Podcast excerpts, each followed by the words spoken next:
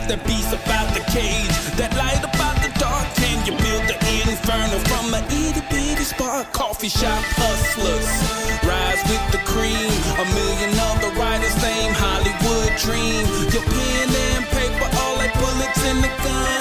Write what you feel, say what you want in the red room. We say what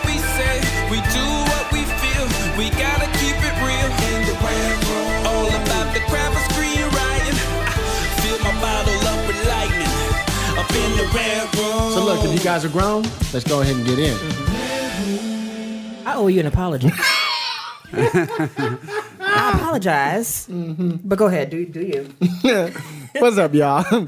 I got candy all in my. I do too. Um, What's up, y'all? It's your boy Hilliard Guess. You guys are listening to the Screenwriters Rant Room, where we keep it real, we keep it opinionated, we keep it what, Lisa? 2017. Yeah. On this show, we discuss entertainment, Yes. TV, film, music, culture. I'm spitting everywhere. Yeah, and craft and shit like that. Craft and shit shit like that. Yes. So you hear her voice. Why you got to be doing my monologue and stuff? Because I, I feel Everybody bad think now. they Johnny Carson All right, can I cousins just tell- too? Can I just tell our wonderful listeners out there? So I walked in and was like, "When are you going to have the ska version done?" I totally forgot. You have see the I played it for like a year.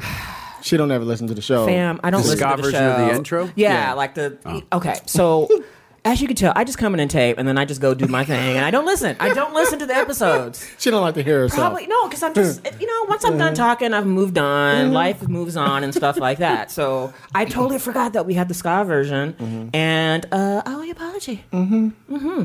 Shout out to Jack Spade for doing that for us. Thanks, Jack. Uh, so you guys know how we do it on the rant room. If you guys are grown, let's go ahead and get it in. So today we got my man in the house, actor, writer, director, pimp dog himself. That- yeah.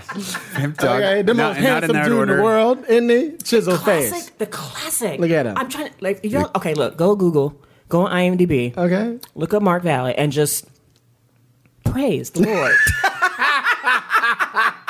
Pay tribute uh-huh. to the good tidings. Yes. No, and what I told you is I'm very serious. Like nowadays, when you see movies, like the only time I see great, like great faces is if I'm watching a lot of foreign films. Yeah, yeah. Because a lot of Americans, this is our problem. We get that Hollywood thing where people get stuff done, which is fine. You can do what you got to do. But a lot of times they lose that. Like Mark, you have a classic, what I call the classic '70s face, which Right, I agree. is like you look like a real person. Uh-huh. You look like somebody. If you were to say, "The apocalypse is happening," we've got to leave now, bitch. I'm going. I'm getting my shit and I'm going. So basically, you got that Jesus thing. You got that- that I- thing, yeah, but, I don't know what it is. No, Yeah. And all the shows I've seen, I mean, I've seen you. you you're one of those character actors. You're kind of like John Hurt. God Mm-hmm. rest his soul. John Hurt passed away. Y'all, all the fans, Yes. classics, classics. You know, and shout out to John for uh, ruining my childhood, Yes. making me Yeah. cry with Elephant Man, but also the chest burster scene. Uh, alien. Is that his chest? Is that? Oh my god! Classic. true. I think I That's was like ten when I saw that, Yeah. and like ever since then, The best script And I heard ever, they by the surprised everybody Yes. with They that. I didn't, heard- yes. Yes. They didn't know it was coming, right? They didn't know because what's her name? One of my favorite actresses, character actress from way back, are the one who says, "Oh God, oh God," when the blood like hits your face. Like if you watch the DVD extras, like I watched this stuff. They didn't tell anybody. They just said, "We just want you to stand around here. Um, he's gonna like react. We just want you to react of him being in pain." That's all they told them. And then when that shit came out, the like I sat there. So they surprised Look, even the But if you, if you look at it now, you see their ah. faces. They they're not only shocked, but they have this. They register this. That wasn't supposed to happen. This is so kind of thing. Like is you can so see the actor going, That's true. "This, thi- what? This no, is what?" That's true. Yeah. That's true. That's true. it's so wrong. Uh-huh. But anyway, you know, getting back to it, like those classic, those faces where you know, there's not that many great, trustworthy faces, mm-hmm. you know, and especially really good character actors. And like, like, I swear to God, I've seen most of the stuff you've been in. And I was Thanks, just like, when you said he was coming, I was like, all right, I'm gonna be on my best behavior. she always does that when I do it. I'm not gonna squeeze because I love really great, and I love people with great faces. And I don't tell people they have great faces just to be telling people that. I'm very Yeah, yeah, picky. you're I'm, very very- I'm a- picky. I'm a picky bitch. I'm picky. Not everybody gets that, Uh-huh. but like honestly, you have one of those faces, and you just come, you have a, a great presence, and mm-hmm. that's Mm-hmm. so rare. And I just wish they just make more. Can we just clone you? Can Hollywood just make? Do you have children? Like, can we just get your whole? He got 10, bloodline? 11 of them, something, you know. like, The apocalypse you know, is the coming. apocalypse. The apocalypse You is know, coming. some people could say we're going to go, and like if you know zombies came in right now, he said, we, uh-huh. some people, I'm not going with you. Okay, he gonna be Rick in no, real life. He, gonna- he gonna be Rick in real life, Yes. and I'd be like, Yes. sorry, Hilliard, we're going, Mark. Uh-huh, yeah. Uh-huh. That's hilarious. Well, that's nice. Thank you very much. So welcome to the show, Mark. Valley, everybody. Yeah. Who who who who? What's I'm up, man? How are you?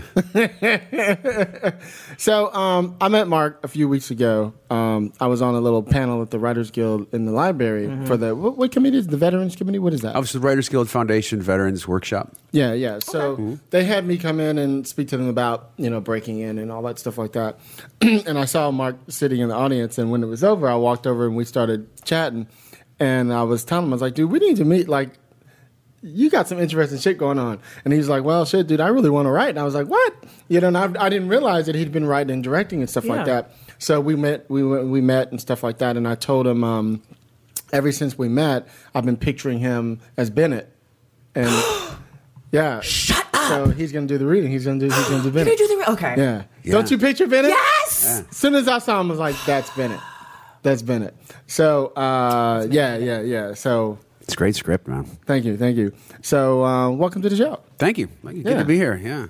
Now your background, because didn't you go? Didn't you go to West Point? I went to West Point. Oh my gosh. One of them Yeah. smart motherfuckers in here. Look, look, I be knowing like people who I follow. Like I uh-huh. figure out like when you see really good actors, like usually there's something in their life that they've mm-hmm. done that brings a realness to it. Mm-hmm. And like a couple years, I think I saw you like on it might have been was it Law and Order? It was one of the TV shows from a few years back, and I saw your face. And usually Boston when Legal. somebody's good, it's like let me go look this motherfucker up mm-hmm. and see what he do, you know. And I was like, shit. Now it makes sense. Why he's bringing the realness. So, Exactly. like, how did you? I, I mean, just to jump in and just take Go over ahead. the interview. I'm just Go so ahead, sorry. sure, yeah, like, how did you get from going from like West Point military, just you know, officer and a gentleman type shit, to like I'm gonna be an actor and now I'm gonna be a writer? Like, how does that? How does that? Oh, how does that happen? Yeah. Yeah, we, we were talking about this a little bit before. I, I mean, I went, you know, I went to, a, I came from a small town up on the Canadian border, went to West Point and um, was in the army. And I, I never really thought that people from a real small town up there could become actors. I thought it was people from New York, really. So um, I just went into the army, but I was, uh, I could do impersonations. I would impersonate the upperclassmen at West and I could do the voices really well, so much that I would like scare my friends. They'd be like, don't, don't do that again. You know? People in the room trying to read their book and you coming in like, what, what, what, what? yeah. So I found this this hidden skill that I can impersonate people, but not only what I like, but a good impersonator kind of riffs with it as well. It becomes like an improv. Like, mm-hmm. oh my god, that is something that guy would say. Mm-hmm. So I, you know, I, it didn't really help my career much in the army. But um, I, I sort of knew, oh wow, this is this is fun. This kind of playing and is it performing? I don't know what it is. And I was in Berlin, and the wall had come down, and uh, wasn't sure what I was going to do. I was going to get out of the army. I did my five years, and I thought, well, what, what, you know, what, what could I do? I, I like writing, I like photography, I like journalism. I, I was also in graduate school for telecommunications because I was an engineer, and, and I was like, oh, systems manager. I can be a consultant and drive a Porsche. It'll be awesome. and With a big phone. Okay. you know, and I'm like, I can With speak. German. I can speak German. You know, it's gonna be. I'm gonna have an awesome life. Mm-hmm. And then uh, somebody saw me in a uh, like a. P- This is one of those classic stories, right? Like in, a, in the PX, just buying clothes or something. Some guy says. Some guy says, This is on the base for Okay, you kids. this is on the base in Berlin. Yeah, some guy comes up and he says, "Listen, um, uh, I know this sounds a little weird, but we're making a film. It's coming to town. Um, Anthony Hopkins is going to be in it, and it's directed by John Schlesinger. And Okay. we're looking for real soldiers to be in this. Hmm. So." I, you know, I kind of looked the guy up a little bit. I thought, what does this sound like? But he was the director of the American Theater in Berlin, and every every army base used to have a theater back then. Mm-hmm. It was like the largest theater company in America for some reason. But anyway, I thought, well, I'll go ahead and be an extra on this. And well, to cut a long story short, I just sort of showed up, and it was my first time on a set, and I thought, wow, I, I want to I want to join the circus mm. somehow. Everybody's like moving quickly, and they're mm-hmm. smart, and they're funny, they're having a good time, and they're mm-hmm. telling a a cool story. It was based on the movie was called The Innocent with Anthony Hopkins and Isabella Rossellini, but it was based on um, this tunnel they dug underneath the wall in, in Berlin, and uh, it took place yeah like in the 1950s or so. So it was fun. So I yeah I started as an extra, and then Yeah, then I, you know, I had a German acting teacher who uh, I, I decided Why not does to. it sound funny to me? It just because it was hilarious. I mean, I, I walk into a German, I'm like, yeah, hey, a bunch of Germans around. I said, hey, I'm, I'm Mark. I want to learn this acting thing. I saw a bunch of guys doing it. I was an extra. I want to see what this is all about. You know, and this guy's twirling his mustache. But he was, uh, but he was a, a method teacher. All right. So my first, he had no business teaching me, like getting into heavy method stuff with the guy. You I'd don't come jump back- right into method. I mean, I'd come back. You know, I'd been in the Gulf War for a little. I mean, uh-huh. you know, and I was like doing this. He's like, just channel the Gulf stuff. War. You'll be Okay. fine. Yeah, he's like, I want you to go to your deepest, deepest fear now. I'm like, here, right now. right here in front of everybody. I don't know what you're talking about. Oh, so, man. That's hilarious. but that was wild. So he had me like he goes, I have to break you out of your, your oyster shell. Like, so it was like so he had me experiencing all these different emotions, you know, and the class was really supportive of me. And I thought, well, this is this is kind of cool. I thought, well, I'll be an actor in, in Berlin in, in Germany and I'll get my German a little better. But he's like, No, no, Mark, it is time. You have to go back to your people. Really?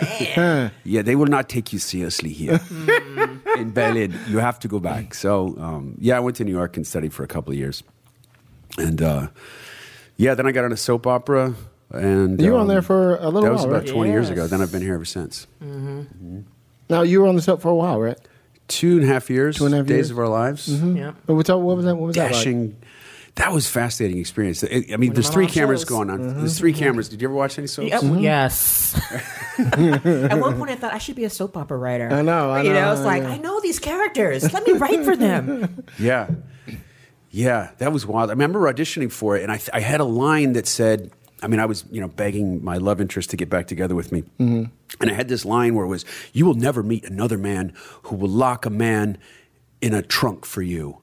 And uh, I just couldn't really keep a straight face. Really? You Saying wanted it. to Yeah, laugh? I, I just wanted to laugh, and I'm like biting my lip. And, You, you know what? Some women, they would love that line. Like, you Uh-huh. Yeah. know what? He's a keeper. Yeah, yeah. you know, it was one of those. That's a ride or die, That's a ride or die right there. You would love- Exactly. love- Yeah, literally one of those moments where I just kind of laughed and Wait, you didn't laugh on the set? no, no, did no. you? I mean, the audition it was like, mm, like you know, holding it, uh, holding it back, tightening up the core, and uh, and yeah, they, they ended up gi- giving me the part.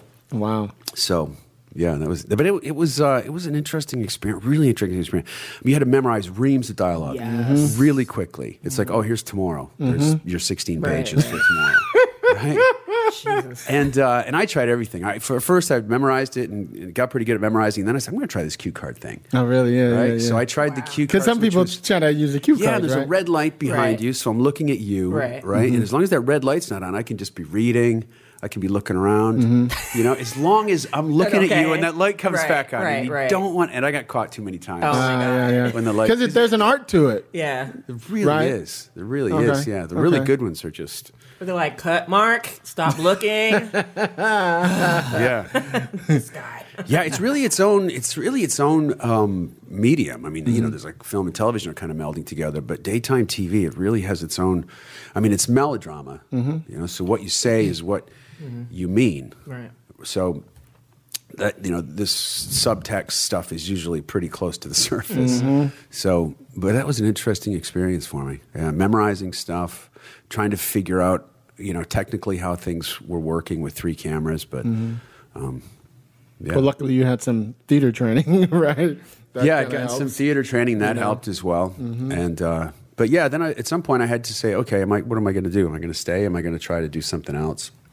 So I ended up I ended up leaving. So did Really? you did you think? Because I'm Now, like, I, now I know the scoop. Now I can go. They had- tell- I can tell my mom and them. Exactly, So, yeah. While I was being while they were renegotiating my contract, they threw my character in jail. really, that's smart. yeah, yeah. That's how they do you. Yeah. That's exactly Yeah. what it means. And then we They can did, bring I it had- back if you want to, and we can bring a different person if you want Uh-huh. to. Yeah. Mm-hmm. Yeah. Yeah. And then they replaced me with a guy. I went into the shower and another guy came out.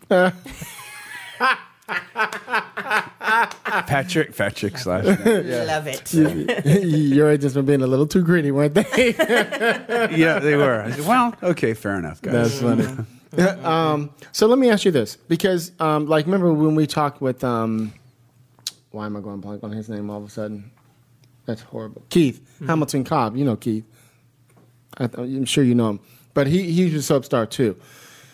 And he moved to LA thinking, well, shit, I had the soap behind me, so I should be able to get some work. Well, there's kind of a curse to it, isn't it? So let's Yeah. tell the kids. Let's, let's talk the, that work? the curse of the soap opera. Yeah. Um, well, f- yeah. I mean, at the time, they don't really. I mean, there's there's all there's all these sort of so there's all these kind of artificial little divisions that people sort of put in between, like you know, the whole. Well, I, I'm just I've been doing features. I don't know what's on TV, or I, or I, you know, I, I've been doing this. I don't know this, but I mean, but down at the bottom of the ring is. Mm-hmm. Um, you know, somebody could be casting, and, and they could say, "Well, I don't." It's almost a point of pride that they, I don't know what's going on with daytime. At least at the time. Mm-hmm. I mean, I think now things have probably changed quite And a bit. and there's so many great soap actors that are like great actors now that got mm-hmm. their star. A lot of people I really like. It's like, oh, they started off here, and it's like, if you're to me, if you're an actor, you're an actor. Correct. Whatever they give you, you're gonna you're gonna pull it off and do it. Correct. You know. So like I, I always tell everybody because I grew up with Shemar Moore back in San Francisco, and we used to go up against each other, and I used to get the roles over him, Really? over everything. And I'll tell you, I said it, bitch. I said it. and he know, he know. but he moved in here and started doing the soaps, and I'm like, wow, he's actually really became an actor. Like all of a sudden, he just developed from this pretty boy who couldn't act to this guy who could really act. Like you can't help it. You know the Yeah. the, re- the repetitive. Uh, is that a word? no, but we'll let you. Slide. I'm gonna use it today then. The repetitive. What's the word I want? Repetitive. We don't have Repetition. repetitiveness in Repetition. the project. Okay, that word. Would you call it repetition? Repertory. Doing The something. The repetition of doing it over and over over. And like you said, you guys get your lines, and you know, fucking pages and pages you have to learn in like a day, sometimes hours. You know what I mean? There's something about that muscle that you train that there's no way to not get good, in my opinion. Oh, I know. I Especially mean- when you're on a fucking soap for seven Yeah. years or something. And so much of it was it really built my confidence up because if you know they changed the lines or changed something and I had you know maybe four inch you know um, you know huge monologues or something that I had to give, I got to the point where I could sort of memorize it walking up the stairs. To- Wow. just, Wow. just, just, I got this. You know, mm-hmm. you kind of walk because I wanted that confidence those those mm-hmm. veterans had on, on this mm-hmm. show. And um, and I think well a lot of times is you're you're you're basically doing the scene with your arch nemesis, and you're doing the scene with your love interest, and then you're probably in another scene like Christmas or something. Everybody's sitting around making small talk. I So there's kind of three. that. You're in the scene with your arch nemesis or your love Your love interest. interest, That actually yeah, makes total I mean, sense. those are your Mm-hmm. big conflicts, right? So those are the things, and those scenes are generally for a year. They're probably kind of paraphrasals Right. of, Mm-hmm. of each other. So you end up like, oh, how are they saying it this this this time? You know, so, you know, you're evil, Peter Demera. I'm going to get Jennifer. The weirdest part about being on a soap isn't really working on the soap. It's, it's Mm-hmm. when you're when you're off when you're not doing. I almost said off duty. When you're not when you're not on the soap and you meet people, like we could have a conversation for a half an hour, and if you were like a real diehard soap fan, it'd be like, oh, Mark, tell me about your life, you know, Mm-hmm. this and that, and who are you? Oh, you're so much different. At the end of the conversation, it would be. So are you going to get Jennifer back or what? I mean, nothing. You Like, could be talking about like you can tell me. you know, I can like distance myself. I'm Right. so much different than this Jack character. then it's like, all right, okay, I know you're like not the guy, whatever. So what's gonna happen? Right, right. So, are you going to get back together or no? Yeah. Is that guy going to get out the trunk of the car or no? So Because it was the first kind of binging. I mean, you could watch it. You could watch an episode of it every day, Yes. That's a good point. right? So people I would. never thought about that. That's that was People- binging That's what, in its that's own what it way. wasn't was. Yeah. In the summertime, you caught up with all the stuff. Because they play them back to back. Yes. You know, you go from this show to this show to this show. And then when you to read that one arc, the Friday arc, where it's mm. like dun dun dun, and everybody freezes, and you're like, "Damn it, we got to wait till Monday You're right. to I mean, see it- what happened." It was like they they had us like, mm. "Oh God, we I were mean, so if you, yeah, it's like if you do something once a week or you do it every day. What's what are the results from that? Yeah. yes. But yeah, those fans have been. Those people that watch the show have been really supportive as well. Well, speaking of fans, I just want to say, you know, um, we got my man Patrick Pierre sitting here in the house. What's up, Patrick? What's up, y'all? Sitting in the baby rider seat. He, he didn't like being called baby rider, but God damn it, you a baby rider. I'm, a, I'm a baby rider. anyway, welcome to the show, buddy. Yeah. Welcome to the show. So let me tell. So you moved from New York to L.A. Right. Okay, I think Patrick. Really, you too? yeah. Sorry. He just sitting there listening. You can speak if you want to. no, you can't. Um, um, so you moved to LA. So what was the process for you? Um, how long was it before you started getting work and getting an agent and all that stuff like that, or did you just, you know, did you have an agent there who also had an office here? Like, what did you get? You know, I did this kind of old school thing in, in New York. I got an agent from. Uh, I got an agent from somebody saw me in a in a play, mm-hmm. and they said, oh, "Well, we're, we'll we'll give you a shot." And I had been doing some commercials because I knew someone, and they introduced me to a commercial agent, and mm-hmm. I just showed up with my jawline, and you know, and things, things kind of happened Right, for me. right. You know, Campbell's soup. You know, Yeah. So That's when they aired, aired commercial for a long time, didn't they? yeah, so I started being able to, you know, quasi support myself a little bit, mm-hmm. and um, I was also working in a coffee shop at the time. And then I came to, so I had an agent when I when I left. So I came out here, I had an agent. Uh, and then I started looking around for a manager as well, and I'd, I'd had a manager. But when I left the soap opera, I had I had to go back to acting classes. I just went back to another class and I studied with this guy Stephen Book for about two and a half years, and um, really had to start all over again.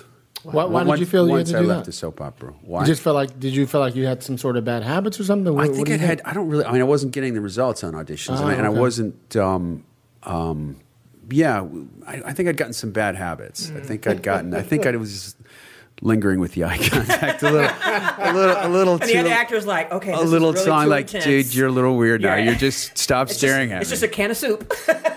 the audition was over 30 seconds ago, Mark. Why are you still staring at me? I I don't know. I'm just waiting for the light to go off. so yeah, I, I mean, I had some. Also, just a confidence level. It was going going into a different, you know, a different category or a different media, more or less. So I felt I needed a little more training, and so I did that. And then, um, and then I got a part, like strangely out of the blue, I got a part playing Bobby Kennedy. Like Oh, I w- can see that, yeah. yeah. I went in and auditioned for this character. I went in and auditioned for it was a TNT movie with um, Gary Sinise. Mm-hmm. And Gary Sinise was playing George, um, the governor of Alabama. Mm-hmm. George. So I, you know, I went in and auditioned, and they're like, "Yeah, it's for a, a small part as a journalist from the Boston Globe." And they said, Oh, okay. "Wait, he, did- he did a little Boston thing. Can you Hmm. have him read for Bobby Kennedy?" So I went back in and. Everybody's like, no, you're not going to get it. You're not going to get it. And, da, da, da, da, da. And, and I went to the Museum of Radio and TV. You know, they used to have that museum. I Mm-hmm. think they still have it, but that was the only, you couldn't YouTube back then. You had to go up to this You little to go- museum. yeah, you had and you had to. to sit there and you had to get a card and a number from the little, right? And you had to sit there and ring, ring, ring, ring, Yeah. ring, ring, and you could watch through it. So I watched through almost like every little tape of Robert Kennedy I could find. A lot of them were, were, were filmed by John Frankenheimer, who was the director, because Mm-hmm. he would, had filmed his campaign and it was a good friend of his. So, um, yeah, I just had it. So I did that impersonation thing that I Hmm. could do, and then at some point I realized, okay, I've got to reel it back a little. I'm not gonna Yeah, you want to play a caricature of it, right? Yeah, I, yeah. So you kind of go to that. You find that line where it's like, okay, here's me and this is. Hmm. But anyway, I went and they called me back in, and I auditioned again, and um, somebody canceled, and I got the part. And uh, and people were just. I just love that story. so Love it. yeah. And Frankenheimer was the he was the director of that too. Mm-hmm. You know. Nice. So that was fun, like listening to. It was a little strange playing a character that you know was a friend of his and Right. so forth, and but uh, it kind of just made me feel like, oh, I got to get this right. Mm-hmm. So I did that, and um, Did that did that open some doors for you? yeah, people started to say, okay, all right, we'll see him for Mm-hmm. for other stuff, you know, and that kind of opened some doors. And I think the next part was on Once and Again, the Ed Zwick the Ed Zwick show, Mm-hmm. and I went in for a character on that, and they kind of brought me back, and then. I think the year after that, I just, you know, it was just one pilot after another, and most Mm. of them kind of went for one season. So, Mm-hmm. and I, so I, you know, I kind of did that for a while. Now, when did you think that you had made it, and then decided you know, He still what? don't think he made it. You know, That's- 'cause, that's what I like think about I him, like though. him. It's like you know, he wants to prove me doing things, but like, because I, had Who a are you chance- talking to? When feel like, like, okay, I've got this? I mean, in terms of transitioning to like, you know what? Now I want to write. I'm doing this acting thing, but now I feel like I have some stories I want to tell, and I need to do this. So, is it recently? I mean, or is it when? When was it when you realized, you know what? I love this acting thing I'm doing, but I want to write now? Because I know you had your thing too when you were doing Star. Mm-hmm. We actually have a very similar story. And you're just like, you know what? This, this writing thing is for Mm-hmm. me now. You know, this producing thing is for me now. Like, Sure. wh- when was that moment for you? It was pretty. It was pretty gradual. I- I'd say. I think the first time was probably. Um, ah, it was around when was it? Probably around two thousand or so. Because I, I was I, I I was sort of thinking about like the Gulf War, and then we were going back into war again, and all this other stuff was bringing up a lot of stuff for me. So I thought I, I need to resolve this somehow, and um, I hadn't really done any theater and but the theater I had to I didn't like the part where I had to wait while other people were on stage so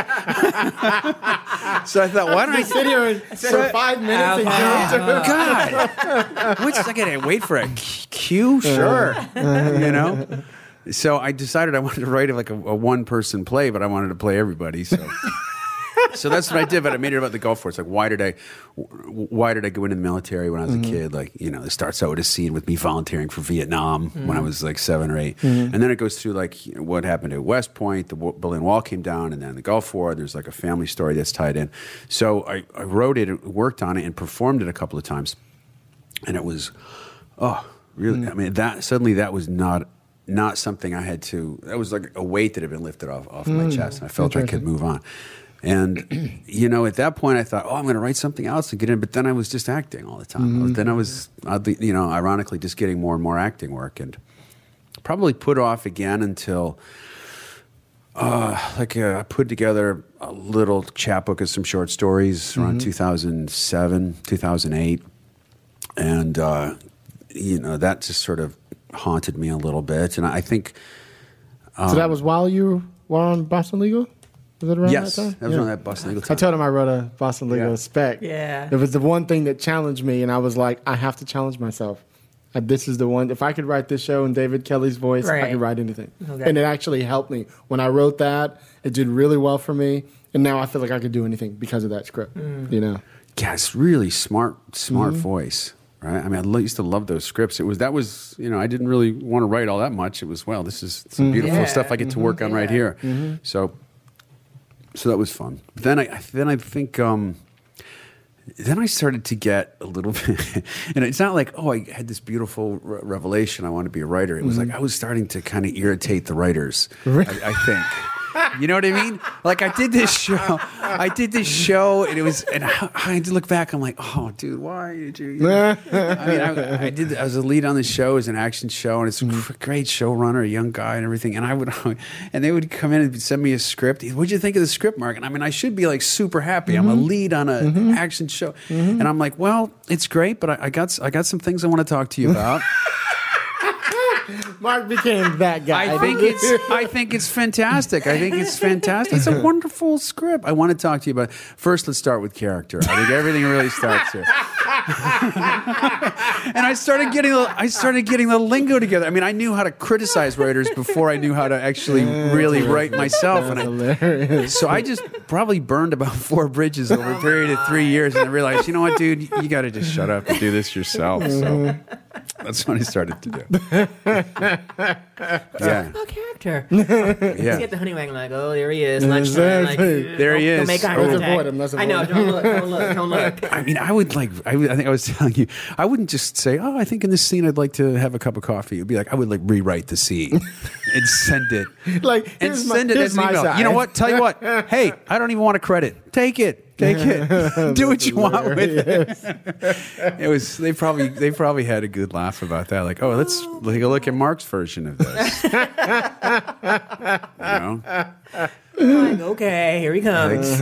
okay, so now I now I like as it, as it, the stuff I've worked on as a director. I hear actors. I'm like, oh, dude, oh, I can hear the you know, the actors trying to say, you know, I was thinking. I'm like, oh, okay, just tell me, just tell me, get it over with. Yes. I'll see if it works. It doesn't work. Mm-hmm. Yes, no, bye. Sometimes they have good choices, though. You know, I'm always open when I'm directing to hear what they have to say. I just, I usually want it to be said earlier before we get to the position where we're already at. Oh, the set, absolutely! you know I mean? God, that is You've such a drag. it for a month. When somebody, wa- that's is, such you a know? power move too, though. Yeah. When somebody walks up to the set with their changes, that's Mm-hmm. that's like that's them saying, hey, you know who's in charge here? Tick tock, tick tock, tick tock. And to me, it's it's it's No. you you should learn from being on many sets, especially when you're the star of a show or something. By the time you're a star of a show, usually you've been on many other shows, and so you should learn. I'm just generalizing. This isn't about you. It's about you. You should learn. You're being really careful about this. You're being really careful. no, I'm not. I'm talking about you. no, but you should learn that if they if you show up to this sometimes on a big show they'll have your A team and your B team, right? Depending on what show it is and what the budget is. Sometimes you'll have your he's the A and then you have your understudies and stuff like that, right? And they'll come in, they'll do the blocking, and then they show up, they just nail it, right? Right. Sometimes. Now, assuming that's the way it is on particular shows, um, the A actors should know I'm talking to y'all bitches. the A actors should know that it's already been set. For the most part, there's a little wiggle room for you to do some things. But if you come in wanting to make complete changes, we've already lit it. We've already done. You know what I mean? That's a big change. You need to fix that shit. it's a big. It's a problem. It's a problem. See, you figured it out though. You're like, okay, I would have changed some shit. Now that I know this and I know this, I wouldn't have done some of these things that I did. Yeah. Well, even so, I, I'm I, talking to you, but I. I wanted to even, but I, I, I kind of figured I wasn't really that bad. It's, it's like, oh my god. Reminiscing now, like, yes, I I, did do that. Didn't I learned. I learned. Shame. Shame. No, I, I, I kind of had this attitude. I was with this attitude that oh, that's why I would send it to, ahead of time. I'd read the script and say, okay, I'd like to change this or change that. That's fine. And um, and that's cool. And you know, That's you know, what was great is all the writers I worked with. They're like, yeah, Mark, you know, we can see that now. We see it. We don't like it. We're going to use this. We're going to use that. Boom, fine. We get to the set and everything is is rolling. Because I think when you get to the set, that's the Correct. Um, at least for television that I worked on, it's it's good to have it figured out so you don't have to worry about the stuff. It's almost like you can be even more creative within those parameters of those choices you've already made. So, yeah, to answer your question, I used to like ha- I used to like to get it all sorted out. I could, yeah, but when you you go you show up on a show and somebody's like, you know what, this just really isn't working for me. It's just a lot. It's just so much exposition, blah. blah. It's like, yeah, of No, course. I don't know my lines. That's that's another word for that, isn't it? Yeah, yeah. I didn't really rehearse I at didn't all. really rehearse. So Yeah. let's just cut all this. but most act, but most actors, if you like, like guest actors, um, they're the ones that just sort of ruck up and they've got all their lines Mm-hmm. memorized to a T. Their their their clothes all fit. They're just they're on they're on time. Mm-hmm. And then They're- you come in wanting to they're- change it and they're mess them up, groomed. don't you? they're groomed, you know, and they're there waiting for you, and they just deliver their performance, probably pretty close to their Mm-hmm. the audition, you know, because they were prepared for that, and you're just like, yeah, I'm going to change this shit up, dude. Or you're like, oh, he looks too good at this. He's too well prepared. To, I'm going to throw it around. I'm going to throw a wrench in it. You know, like, I was thinking one time of doing like a, a list of all. Actually, we could do it right here. A list of All right. all things actors do to sabotage. Let's go. Let's go. This is important. Give us. Let's This is go. important. You want to hear one? Yes. Yes. Patrick just crossed his arms. Baby, right? Listen up, He's like, let me hear. I got to hear this. Um, let me see. These are tricks of the trade. Oh, I can think of one. I can think of one. Classic scene. You'll probably see it like in um, West Wing or something like that, where people are wa- doing a walk and talk. Right. Right. And you got to walk around a corner. Mm-hmm. Well, there's this key little thing that if you don't slow down, if you're on the inside of the corner, actors always want to be on the inside. Mm. Mm.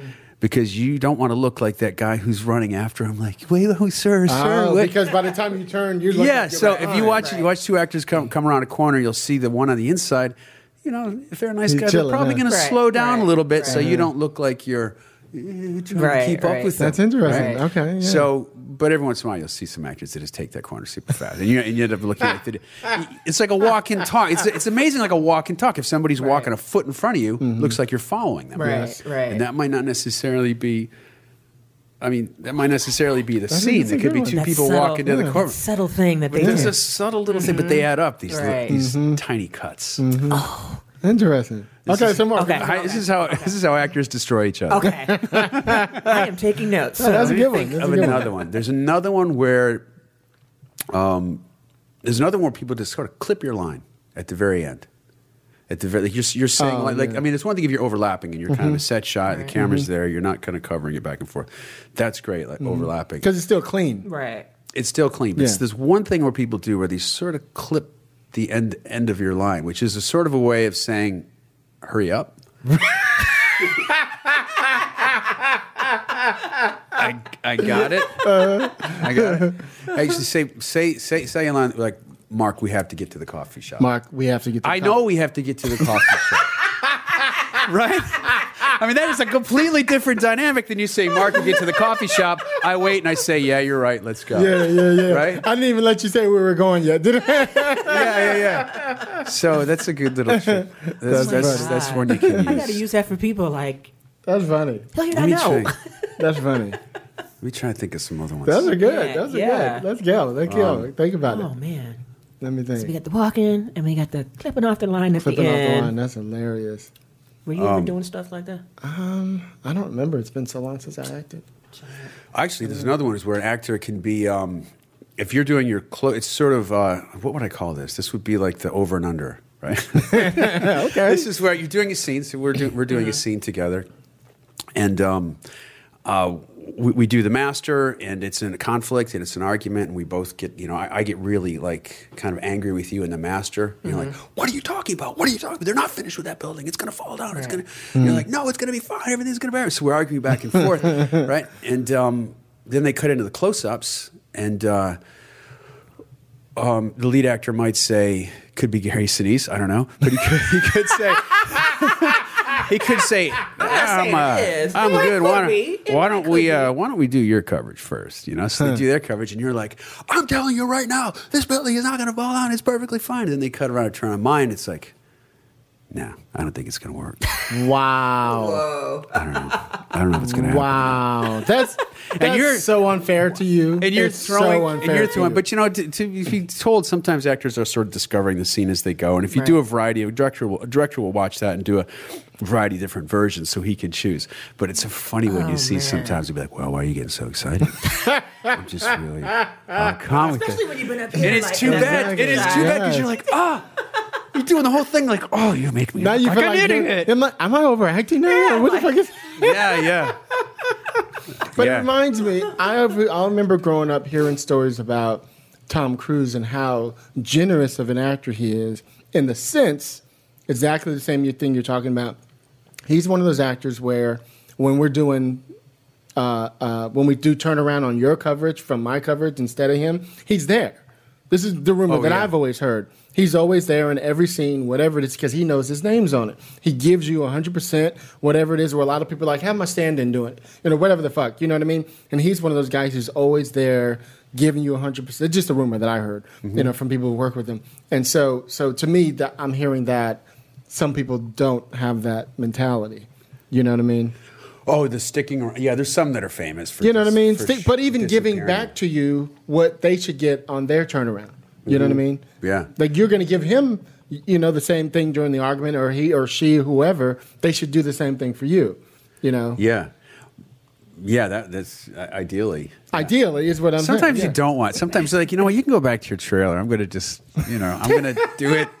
I mean, with Tom Cruise, I'd get nervous that it's Tom Cruise. I'd be like, you know, Tom, can I have your stand-in do this? Because I just, I just want to do this scene with a regular person. That's hilarious. You know, so, so you never really know. So we we But have- everybody sticks around. Everybody Yeah. sticks around for the other coverage now. Yeah. That's kind of an old school thing. Mm-hmm. Yeah. I would hope so. Like you give get the best performance, and you know, give that actor what they need. so Well, we're some talking don't about, though. Some don't though. 'Cause some because some actors don't really. I mean, there's sort of the Meisner method where you're working off the other person, Mm-hmm. and then there's a little more, you know, um, uh, kind of like like an improvisational sense Mm-hmm. where you're. You know, you're, you're kind of im- improvising your own choices as well, so you don't always. I mean, the best actors I thought are ones that could do it. They could do it with the wall, or they could do it with Mm-hmm. the person there, because you're, you know, you're either you're imagining a person there, or um, you know, there is something. Mm-hmm. You should be able to do it without them, but there's something about the fact that they are in there, though, that you know I Yeah. would want to be there if I was in the middle of. a Yeah, you want that and we're alien. doing- you want that what I mean? alien reaction. Yeah, definitely. Yeah. So um, you're one of those people who has successfully, for the most part, been able to go from movies to TV.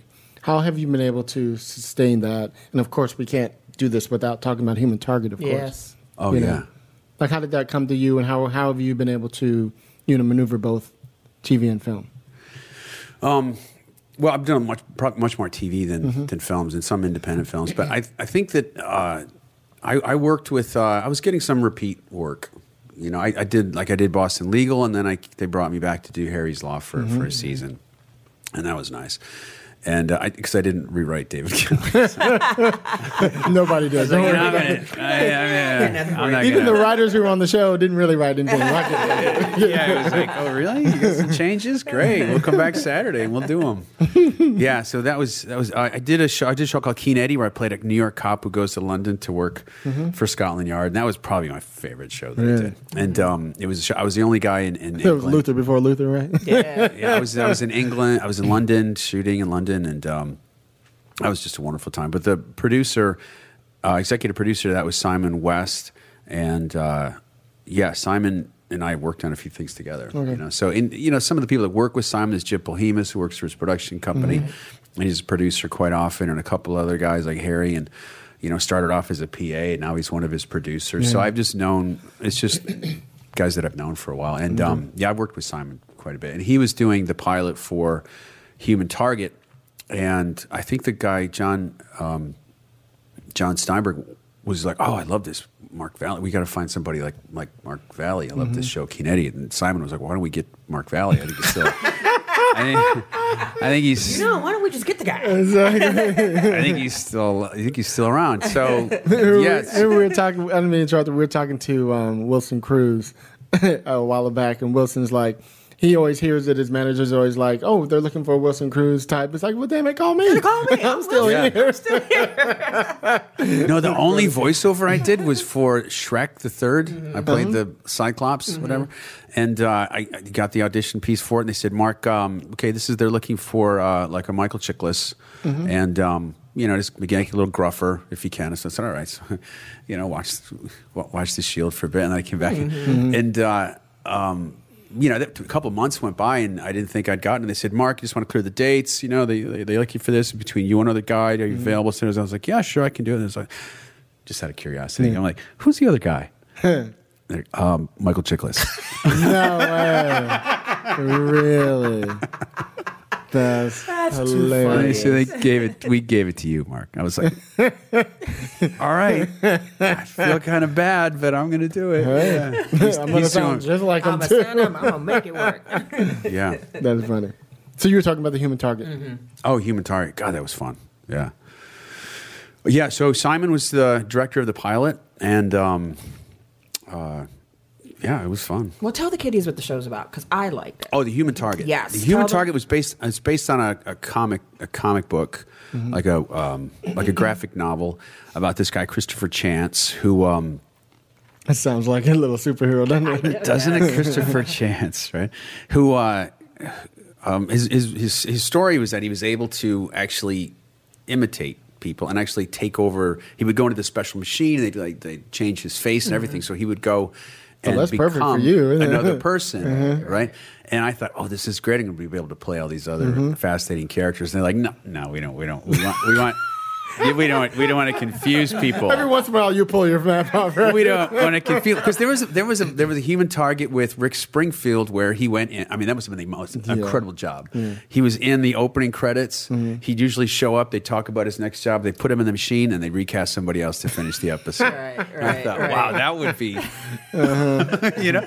But they didn't want to do that this time. They wanted a consistent person, so they chose. They, they said, "Oh, you know, he speaks a lot of languages. We can do that." So, so we we did that, and it was uh, it was an action show, right? And it would kind of like a kind of like a Lethal Weapon sort of action. You know, who's actually the showrunner for the second season of Human Target is actually the showrunner of Lethal Weapon. Yeah. And uh, and it was just a lot of fun. I remember just having to just train and train and train and just martial arts and uh, I remember how- your body to was tight in that moment. yeah, I was like, I'm getting it back. I'm getting it back. See the Equinox, you out see the there? Equinox I see sheet your shirt? shirts. I'm just going to wear this Equinox shirt and just hope for the best. Because I was asking him the other day, I was like, you know, how did you get your body like in such good shape at the time? He's like, I said, do you like hire a trainer and like a dietitian and shit like that? He's like, no, I just kind of know what to do and I just kind of focus and something shit like that. Yeah, He's like, yeah. I had a military- does that trainer too. the I had a- military I had a- training, too? I had a trainer too. Oh yeah, trainer. Okay, I was gonna say because sometimes you know that military training, that kind of physical, you Mm-hmm. know, getting that that those muscles might come back. You're like, you know what? I know what to do. I've Mm-hmm. been through this before, and but you got a trainer. Okay, I got a trainer. all right. Why not? That right, we might as Mm-hmm. well. You know, I know in the military, like I did all. that. I mean, I probably there were some schools that I did in the army where you just you know shave your head and lost a bunch of weight. But um, usually in the military, you're also surrounded by 25 other people going through the same thing. So uh, me. This self discipline is a lot more of a challenge than, That's than the kind of discipline of keeping up with the pack. Because naturally, when I'm kind of with everybody, I'm like, all right, cool, I'm, I'm doing this as good as, as, good as anybody. Right, right. But when you're sitting at home by yourself, it's like, oh, no. yeah. I need somebody to come I need some salt. me. I need some. Salt. Yeah, yeah. But this was really fun because it was martial arts, and I had done some martial arts and some boxing, and I loved mm-hmm. to train doing that stuff. So it was, it was really fun, and that was probably if I look back on that, I really spent more time doing the doing the stunts and, and spending time. Uh, like I don't remember the interacting with the cast as much as I did this the stunt people. You know, I don't like Because you wanted that to look real natural. You wanted to feel. yeah, I wanted yeah. it to be, and, I, and plus I really enjoyed it. I just lived like, oh my god, I'm going to climb up this and jump off this, and you know, this is this is fantastic. No, Mark, we have a And then double. we're kind of too expensive. But my double and I got kind of competitive. You know, Oh, I'd be really? like, I'd be like, he'd be like, you want to go first? I'm like, mm, maybe, maybe I'll go first this time. I mean, if, if it was some like catwalk across something and then jump and grab a pole, I was like, oh, let me see you do it first. but we used to joke back and forth like who could do it. I mean, he was a fantastic, he was an amazing stunt person, and uh, yeah, so I, I, had a, I had a good time doing the Human Target. I, one of the highlights of that was I, I- somebody said, "Oh, Mark, you're doing an action show. Who are your favorite action heroes from your kid?" I said, "Oh my God, the Six Million Dollar Man." Oh, yeah, It's definitely. I, I mean, I could not Steve wait. Steve Austin. You know, and I said, "Oh, I couldn't wait." So of course I said yes. Steve Austin. I know. you can't beat Everybody that. down. played that. Yes, at the Yes. action Yeah, yeah. So I- I Patrick's think like, who's a- that? Who's Six Million Dollar Man? With your young self. Yeah. Dominic Martin, Jaime Sommers. I'm 39, You are everybody. you young. you ain't hit 40 He's yet. You're still 39. He did an under five on that show. yeah, He's millennial. So, so I get a call. So it, that came out. That was in People magazine, and um, my publish my publicist's assistant got a call from this Lee Majors. Really? Didn't know who he was. He just kind of re- and relayed.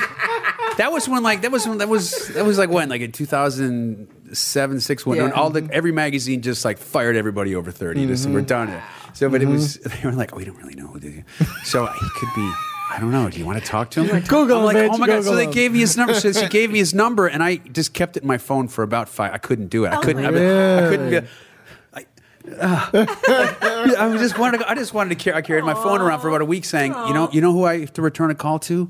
Lee. Wow, that's funny. You know, it's just going nuts. And um, so finally, I called him and I, and I said, uh, uh, "Mr. Major Lee, call me Lee, call me Lee." I was like, "Mr. Majors, I just want." He goes, I, "No, I just want to thank you. I've been, a, I've been, a, you know, I've watched you on Boston Legal, and I've, I've seen this Human Target. It's a wonderful show. I just wanted to say, I think you're a fantastic actor, and I'm, you know, Really? watched, watched you for a while, and." Uh, you know, Okay, and the I was like, fall and then guy, the line all kind of went dead. Line kind of went dead. I said, "Oh my god!" I, I mean, I think I said in the interview that I just loved all your. You always sound stupid saying this Yeah, to people too, right? So I said, "Well, I just, you know, really loved everything that you did." And there's like a little pause in the conversation. He goes, "You know, um, I think I might be the right age to play uh, Oh, here we go. maybe, maybe your dad or something like this, or um, or maybe uh, something like like that." And I was like, "I would love to work with you sometime." They fantastic. So I talked to the producers and I said, um, "You guys are going to believe this. Hmm. I got a call from the majors."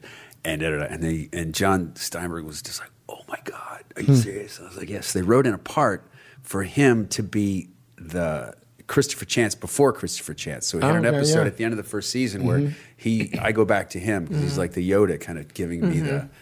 You know, and I, it was just. fin- I had a week of doing an episode with, with Lee Majors. I So love you know? Yeah. I mean, that guy was like, you know, he was a Warner Bros. I mean, they built like a house for him on the Warner Brothers lot at one time, you know? Mm-hmm. And uh, he had just, you know, he'd done all those shows and he was fine. He's like set for money or anything. He was just like wants to do the work. Mm-hmm. okay, because And I, remember- got one of them dolls still, damn it. and I remember know he one, but you know on what? It's, and we worked together and we just had a great time doing this scene. And I just thought, oh my God, I'm working with Lee. But there was one moment that really struck me was he was just kind of sitting off the set, right? Like on a little bench. I don't Mm-hmm. think, I think we're kind of on a top of a building, so we didn't have chairs. And he's just sitting on this bench and um, talking to me about something. Hmm. And this grip wanted to pull a cable out, right? And didn't know Lee Majors from anybody. He just kind of yerked at it. He goes, Could you, could you, could you? Like, Really? you know? Like, move And Lee's just like, oh yeah, I'm sorry about that. And he goes right back to the conversation with me, and I thought, oh my god, you know, I mean, all the times you're looking for respect, like on a Right. film mm-hmm. set or this or Right. that, and he was, com- he didn't, he was completely oblivious. He was Like, normal. it wasn't important to him at all. I was like, oh yeah, you got your work to do. I can Yeah. mind. I'm just sitting here. Interesting. Like I'm in your way. Yeah, yeah, I would have flipped good. out. Did you know who you're talking to? I know. I'm the human I'm target. not gonna lie. That would have I'm been the me. human target. I- Listen, What's the name of the show again? that would have been me. The human, the human audience. No, it's the just one person. Okay, I'm the top of the call sheet. God damn it. I'm the target. Oh, this is your cable? Click, Unplug. Hilarious. Go bring me some water. Yeah, yeah. Oh my god, That's that's, so hilarious. awesome. That's my human target story. That's funny. And I think the second se- the second season they, it was weird. They changed it up. They brought on a new showrunner and Mm. brought in some new characters and. Um, yeah, it, it just kind of went in a different direction. It wasn't the same, and they said, "Mark, you know, we're going to do this." I said, "Okay, just, just, uh, it's fine with me. It's cool." I didn't really know that. Is I probably would have had a little more input Okay. than I than I did, but I thought, well, I'd been doing, I'd done so many shows that just had one season. I thought, oh my god, we're going to get a second season. Yeah, This is amazing. exactly. And I'm the lead. And I Yes. thought, oh, I don't want to screw this up. Mm-hmm. So I said, sure, what, what you, anything you, you want? I was like, you know what? I just, I just want to make sure we have a fight scene each episode and, Mm-hmm. a, and a good one and not like kind of, you know, just out of nowhere. Mm-hmm. A good fighting action scene. So that just, so they, that kept that flavor. So there was Mm-hmm. always like some sort of fight or action thing going on for the rest of the show. Mm-hmm. I always wonder how actors feel about that when you know you get the second season and then changes come. Because a lot of my favorite shows that Sometimes are it out changes for the better. Sometimes yeah, it doesn't. You know. and it's like there's a couple shows out now that I love, Mm-hmm. but they've made so many changes and they've like lost fans Mm-hmm. or you're just not sure about it. But as, as an actor owner, like. I mean, like you said, you know, you want to get like the second season, you want to be like the team player, like, yeah, great stuff. But was there a moment you're like, mm, they're they're they're killing this thing? Like it was such a great thing because I I liked Yeah. Mm-hmm. You know, and yeah. it's like I think, honest, honestly, going, going back tell at that it. no one's listening. It's just us. Nobody- It's just- just, just just us. ninety thousand Just people out there. of us. Don't worry about There's it. Yeah. 95,000 people out there. Um, yeah. You know what? Is is I I always just compensated by just working really hard. You know, just working really hard and um I'm just gonna say, Go ahead, give me a different answer, Mark. just working, just working on really hard and hitting on the cast. I, I, I just, I just focused on my strengths. And that, that was, that was pretty much. That is a good That was pretty diplomatic much about it. Yeah. Yeah. But no, I did think afterward. I did feel afterwards. I felt a little, and everybody just work. Everybody just wants to keep the ball in the air, Yeah. and everybody's working really hard. But I, I honestly, truth be told, I did feel a little hmm. bad. Yeah. Like my soul. Because a lot of times, was, was a little. Mm-hmm. Because You a lot of times you feel like you know they say, "Hey, we're going to try some new things," and and that's always awesome. But I always feel like like whatever the essence of that thing that made that show stick, that made the fans come in the first place, you should never Yeah. tinker with But that. but what happens no, no. is they change. Not only are they making changes, not only do they change the showrunner, sometimes they start changing people in the Yes. cast. So that starts fucking with you too. You're like, wait a minute, that's not the same right? You know, Right. girl that I got along. I don't even know this bitch now. So now I gotta, I gotta start a whole new relationship again or whatever. I mean, you know what I mean? Yeah, You're not yeah. in control. Because the first season, I mean, the main relationship was a little like a little more of a bromance, like Mm-hmm. me and Chi McBride, and it was like, you know, dude, you got to stop this. Oh, I want to do this, you know. Right. And then they brought on, yeah, they brought. I mean, Dira Varma is a fantastic Mm-hmm. actress. I'm so really grateful I had a chance to work with her. But it sort of changed up that dynamic. Suddenly, suddenly it was, you know, she was my love interest, Mm-hmm. you know, but she was our boss, and then I had to get along with with with Chi's character too. It was just created this Im- almost impossible circular dynamic. Right. different- and then there's Jackie Earle Haley, who's this fantastic, phenomenal Yes. actor and a great guy and a good guy to work with, and he's just sort of, you know, he was sidelined a little bit, and um. But you know, you never know. I mean, I'll, I just chalk it all up for experience. But there is something about like a creator who's like, I mean, I, now I'm starting to realize, oh, that that thing that makes you want to make a show, right? You have so many people telling you, go take a right, take a left, take a right, take a left, do this, you know, and um, and I haven't really pulled it off successfully yet. But um, I just have a lot of respect for people who are just the creators and are holding on to a vision and trying to and trying to see it through. And there's uh there's a unique voice, you know. There's there's like a there's a you know there's there's a like a unique voice, and there's some kind of cool thing that actors respond to when you're when you see like David Kelley's scripts. It wasn't it didn't look like they were written by four people. Yeah, yeah, You know, you're like ah, I, I get this. I, I I can. It's almost like the simpler thing that you have to interpret from it as an artist. Um, it almost becomes more more meaning more meaningful. Yeah. yeah, I'm sure. I think I read a dozen of those scripts when I was working on that. I mean, his voice is amazing to me. Yeah. You know, he's. It reminded me of you doing the soaps, just in the way the That's dialogue and the monologues, and I mean, he's one of the people who can get away with that, and it's like flawless. You know? is. There's a real, there's a There's a beautiful rhythm. rhythm. to it as well. Yes. Yeah, and you can't change the lines Yeah. or the words, which mm-hmm. is cool. So, mm-hmm. as a writer, pitch me a TV show because I know you're going to write a TV show. I feel it in my guts. Go put them all up on the spot. I'm going to put him up on the spot because I need to see him on TV, and I need to. If you could make your TV show, what would you write? What, what's what's what do you got going on right now? Like, what is popping off for you? Um, well, the, the first pilot that I wrote, I wrote it with a co-writer, Dave Collins, really talented guy, and we and I, I was in Berlin uh, visiting, and I remember at the time thinking that there were these. It's changed obviously completely, and I was there before the wall, but I remember kind of almost feeling like I was still seeing, you know, Stasi guards or this or that or whatever going on, and um, I thought, well. You know, originally I was just writing kind of like, oh, write a, this memoir, you know, my own story. But then I thought, this is kind of boring. I'm going to make, I'm going to make myself a little more interesting, you know.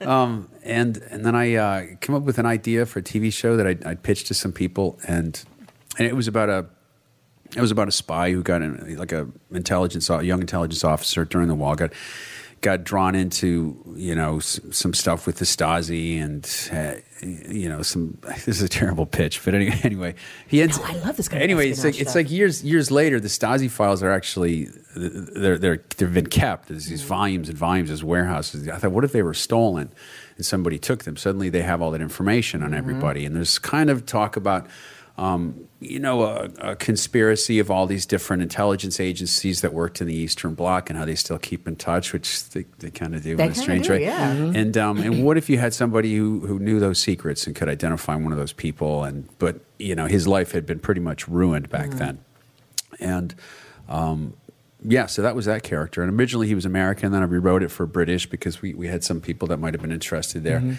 And um, yeah, so that was that was one. It's like a, it's like a spy thriller. Kind of takes place in the modern day with like a cool backstory that takes place right at the right at the the checkpoint with these mm-hmm. these ex operatives are trying to get back and forth because there was this interesting unit over there. I knew them and they were rumored while we were there, but you couldn't tell who they were. But they were hmm. just like you and me. But they would go over to the east and have another life, Really? and they would kind of snoop around and identify targets and maybe try to get meet other people and to try to um, you know establish connections in case. Mm-hmm. Of They were literally of world of World War Three, but they It's weren't so sexy. they weren't that old. stuff is sexy. but It wasn't like old spies. It was just they would just send just mm-hmm. send Yeah. you over. You mm-hmm. know, you get on the train, and you just stay all the way over there, and you you know. But there also were. So once I started doing the research, then it just got to be like, oh my god, this was crazy back then, because there were certain places where you could get back through Oh, really? the wall. You know, there were there were ways you could kind of get back. And then the more I started asking people about it, I found out some interesting stories about the about the Stasi as well. You know, the way they just you know would would would get themselves into your life and find out all this information and um, you know use it against you and kind of mess with your head and so forth. Anyway, that all became fascinating. So it's got like a modern day story and a backstory, and um, it's I had a great time writing it. And it just the research was was euphoric. I had such a good time researching it as well. So that's one, and that's been optioned by um, a production company, and you know we're just in the process of setting up a buyer for it. So that's Nice. that's something I hope will work. And I want to do I want to do a, a podcast called the Stasi Files. Oh, really? Yeah, where I just talk, where I just Cool. just talk to, um, yeah, I talk to ex intelligence people and so forth. Also with a little leaning toward, um, you know, people living in a totalitarian regime and how, how how it affects them and how they react to it and how they communicate and um, anyway, Let's do it. No, Stasi those Files. are- Let's do it. Yeah. These are lessons that we need now that we're living in a new dystopia, and I need this information. yeah. How do you? Do, yeah, isn't it crazy? I mean, the revolution is going on out It's there right like now. who would have thought it was like the park ranger station and all the like, people were joking. It was like they're talking about the whole uh, what was it the the national parks and stuff, and people thought who would have thought that the dystopia would be the national parks tweeting stuff Mm-hmm. Exactly. and stuff popping off that way. You always think of this big dramatic thing, but really the things that really it's these little small things that you think are kind of insignificant that just Mm-hmm. have a ripple effect. So. You better get this going on, and I want to hear that podcast because I love that kind of stuff, Mm-hmm. like historical and just espionage and just I don't know. I just love that kind of stuff because my dad was in the military. Mm-hmm, Mine He too. was in the army, and something. he Oh, lives- really? Where? he lives? He lives in Germany. He's in Bamberg, Germany right now. He's been living there for the last. Mm-hmm. That's right. That's how you got over there. God, I love yeah, he you know he's been there for a year. He ain't never come back to the United Yeah, States. yeah, yeah. he Well, he- ain't coming back. he got a whole again. family and stuff over He's like we, we spread out in Italy and Germany. We ain't Yeah, coming yeah, back. I'm the only one over here. It's like Mm-hmm. we ain't coming back. But just the story like the times that he would sit with friends and talk, and it was just like all this information and just it's just fascinating. And it's just like I just I miss those kind of espionage and just military. I just miss those kind of really good Mm-hmm. writing. You know, that's good stories, and it just makes you think. And I don't know. That's your job, sir. Yeah. Well, Make that happen. My job to make. Um, yeah, Make I can't wait. happen. I'm going to do it. Make it happen. We're gonna make that. Yeah, the other one. I the other one I'm working on is uh, um, it's uh, he's an LA LAPD cop who's being forced into retirement, and he uh, tries to shoot himself in the head, and he misses. And Wait, wait. That pitch alone, like, and tell me more. Yeah, you got me. you got me. You got me. Like, Yeah. yeah. he misses, and he misses, and uh, things kind of. Ch- I mean, he misses. And things and things change. He has like he has kind of kind of an awakening. He sort of changes his attitude about things. And um, I don't know. I, just, I always thought. I mean, a lot of people, you know. I mean, th- th- that is a It that sounds like a he's got a dark voice like I do too. yeah, I like the dark, I like to go for the dark. Yeah, even the oh. Stasi files. That guy was a mess, and he's from you know has PTSD, and he's mm-hmm. you know they're tr- he's trying to help the the Germans find this guy, but he's a, he's a mess himself. I love writing them mm-hmm. broken those- broken yeah, men. It's complicated. You know? people. Mm-hmm. Yeah. Like so, you mm-hmm. get the real, the real good stuff, and a lot of times people, you know, I, I say this all the time. A lot of times when people are writing things, and you think I'm just writing this little story, you just never know how it'll affect other people who watch that, who may be going through similar things like that, or how to deal with that. So it's mm-hmm. not always think, you know, there's art, but you just never know what your work's going to do to to affect other people. You know, even Yeah. those dark stories, you think, oh, just dark.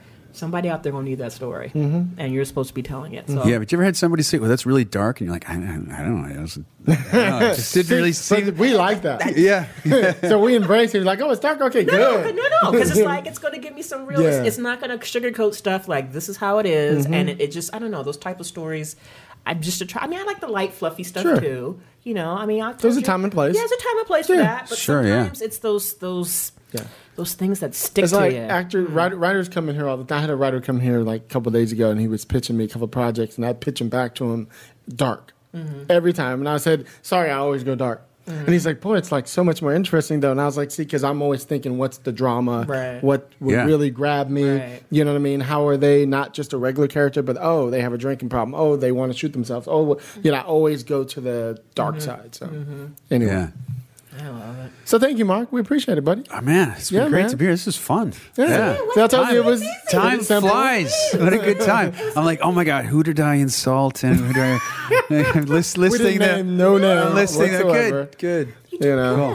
good. Exactly. There's no Thanks, there's, you guys. There's no one's going to tweet to us and say, "Turn on your location."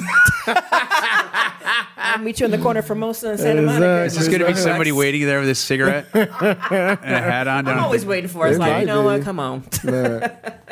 So, uh, Mark, can people follow you? You on Twitter or anything? Are you or on social media? Yeah. I'm on Twitter. Uh, yes, Mark Valley. Uh, Yes, Mark, Valley. Valley. Like Yeah. Y E S? Just Yes. Y E S Mark Valley. Really? Yeah, I was. I was on Ambien. It seemed like a good idea at the time. I'd taken an Ambien. Don't take an Ambien and figure out your your, your Twitter Yeah, handle. Your Twitter handle. So yeah, it's just yes, Mark Valley, and so um, yeah, that's me. That's what's up. Where you at, Lisa? Lisa Cold Jim. Were you about to say something else? Okay. Where you at, Lisa? Y'all know where I'm always at. I'm always on Twitter. Hey, shout out to um, Geek Soul Brother. You see the him Yeah, tweet to did. us? Yeah, thanks, Geek. What's up, Geek? Hey, so yeah, so I apologize, Geek. It's been a couple weeks since I've been on the Saturday Night Sci-Fi tag. But you've been promoting them. Uh, last weekend, I was trapped in the mountains because they had shut down Highway 38 and wouldn't let the school buses come up. That's so, a good reason. So, y'all look, y'all know my day job. I run an outdoor science school. So it's like we were ready to leave on Friday. The sun was out, the snow was melting, Mm-hmm. and then they decided we're not letting any semis or buses, but every other car was coming up and down the mountain. Oh, really? And I swear to God, I swear to God, I was like, can I leave these kids? And these teachers Just to go do Saturday Night Sci-Fi. no, because I like, I got, I got, I can't miss Saturday Night Sci-Fi. and then they were doing Civil War. They were doing a live Oh, tweet of Civil yeah. Mm-hmm. War. I was gonna miss that. I was like, can I leave these sixth graders? Can I? But no, I was stuck up there until Sunday. Okay. So yeah, so I missed out on Saturday Night Sci-Fi, and I missed it this weekend because I was watching all my K dramas. So geek, thanks for the shout out. All the people who live tweet all the TV shows that we love. Um, thanks. You can always find me on Twitter. I'm a Twitter fan. She is a Twitter head. Fiend. I have a problem.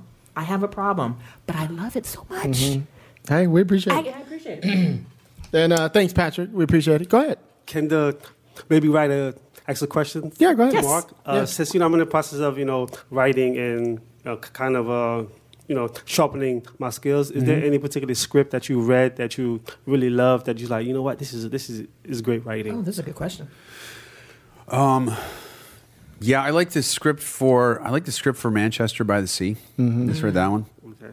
Also, one that's always sort of stuck with me. I just thought it was it was it was simple, but it had a uh, you know the the relationships were pretty straightforward, but it, had- it was impactful. Was Sideways, the Alexander. Payne. Yeah. That's a good script. I, I really love that That's a good script. And all the well. people who made fun of all of us who drink Merlot. you know what? Forget you. right, yeah, You know, don't be petty. Just because people like Merlot, don't make fun of people and think that we're less than because we like that. Oh, and shout out to uh, Who that? Ruth Negga, Oh, yes. who definitely. didn't I tell you? Did I not tell Jerry y'all? Maguire was a good script too. Did Oh, I yeah. not tell I'm gonna add those to my list for sure. Please Jer- do. Jerry Maguire was good. Jeremy Ryan's a That's a perfect good script, script, wasn't it? Kramer versus Kramer's perfect. I mean, I can go down the yeah, I told him about Kramer. Alien, perfect. Yes. Oh, I- yeah, I love Blade, perfect. Blade, You know? yes. All right. The, the Highlander, perfect. perfect. Oh my God! only one. I don't Tulsa, they made a script. perfect. They didn't even make a script. They just went on a show. Oh God! Tulsa. exactly. Oh God! So y'all know how we do it on the rant room. it's your boy Hilliard Guess. Follow me on Twitter at Hilliard Guess. I say Twitter like I'm cool. uh, follow us on Screenwriters Your, your RR fake, your fake British at accent. Twitter. Um, follow us if you have any questions. Screenwriters rant room. What? Did you say Facebook too? I'm about to get there. Okay, I didn't forget. Okay. Um, any questions? Screenwriters Rant Room at gmail.com.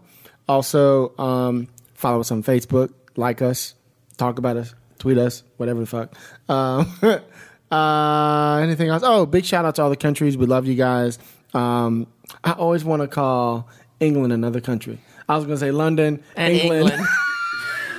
England. Although sometimes people have told me that. But of all people, you know I Okay, should know. anyway, of course, England, um, um, Ireland is, is starting to grow. Um, Australia, Japan is always big. Um, South Africa, Again, congratulations, China. congratulations, Ireland, because you know Ruth Negga Yeah. is Irish. Yeah.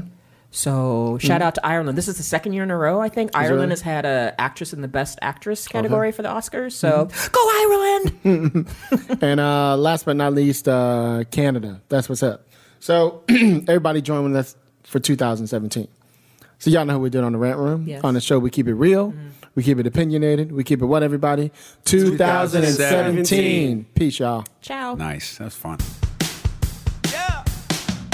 In the rant room, we say what we say, we do what we feel. We gotta keep it real. In the rant room, all about the craft of screenwriting. Fill my bottle up with lightning. Up in the rant room, before the stars can be paid, there gotta be a dope ass story on the page. Let the beast about the cage, that light about the dark. Can you build the inferno from a itty? Coffee shop hustlers, rise with the cream. A million other writers, same Hollywood dream. Your pen and paper, all like bullets in the gun. Write what you feel, say what you want in the red room. We say what we say, we do what we feel. We gotta keep it real in the red room. All about the craft of screenwriting. I fill my bottle up with lightning. Up in the red room. Look, if you guys are grown, let's go ahead and get in. Mm-hmm.